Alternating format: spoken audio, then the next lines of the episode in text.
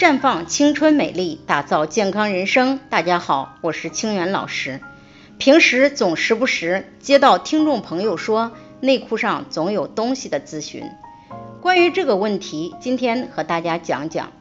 通常来说，每个月月经周期中的白带是在不断变化的，会受到激素、环境、温度、清洁、饮食、作息等因素的影响而改变。其中下面这四种情况属于正常情况：一是发生在月经结束后，量少稀薄无异味，不痛不痒，一般不用管；二是发生在排卵期，此期分泌物增多，出现拔丝的白带，注意清洗，勤换内裤就好；三是发生在排卵后，月经前、孕期，分泌物减少。并呈浓稠状，颜色为淡黄色，伴有轻微异味，但不痛不痒，不用管。第四种出现在经期前后，偶尔有浅褐色的出血。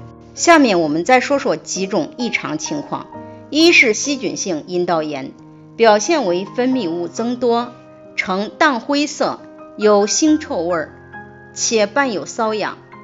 二是滴虫性阴道炎，表现是黄绿色的分泌物，分泌物中偶尔有血丝，且伴有瘙痒、灼烧感，同时又有尿急、尿频的情况。三是霉菌性阴道炎，主要跟清洁不到位、怀孕、大量使用抗生素、糖尿病等情况相关，典型表现是豆腐渣样的分泌物，同时伴有难以。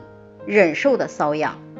四是异常的出血，一般是非月经的陈旧性出血，呈暗褐色，常见于手术后、同房后、月经后、宫腔疾病等。五是排卵期出血，一般是非月经期的新宣出血，常见于排卵期、同房中、子宫息肉、内膜以及宫颈病变。出现异常情况，一定要引起重视。妇科炎症可以使用灵慧元或焕蜜进行调理。在这里，我也给大家提个醒：您关注我们的微信公众号“普康好女人”，普黄浦江的普康健康的康，普康好女人。添加关注后，点击健康自测。那么你就可以对自己的身体有一个综合的评判了。健康老师会针对您的情况做一个系统的分析，然后给您指导建议。这个机会还是蛮好的，希望大家能够珍惜。今天的分享就到这里，我们明天再见。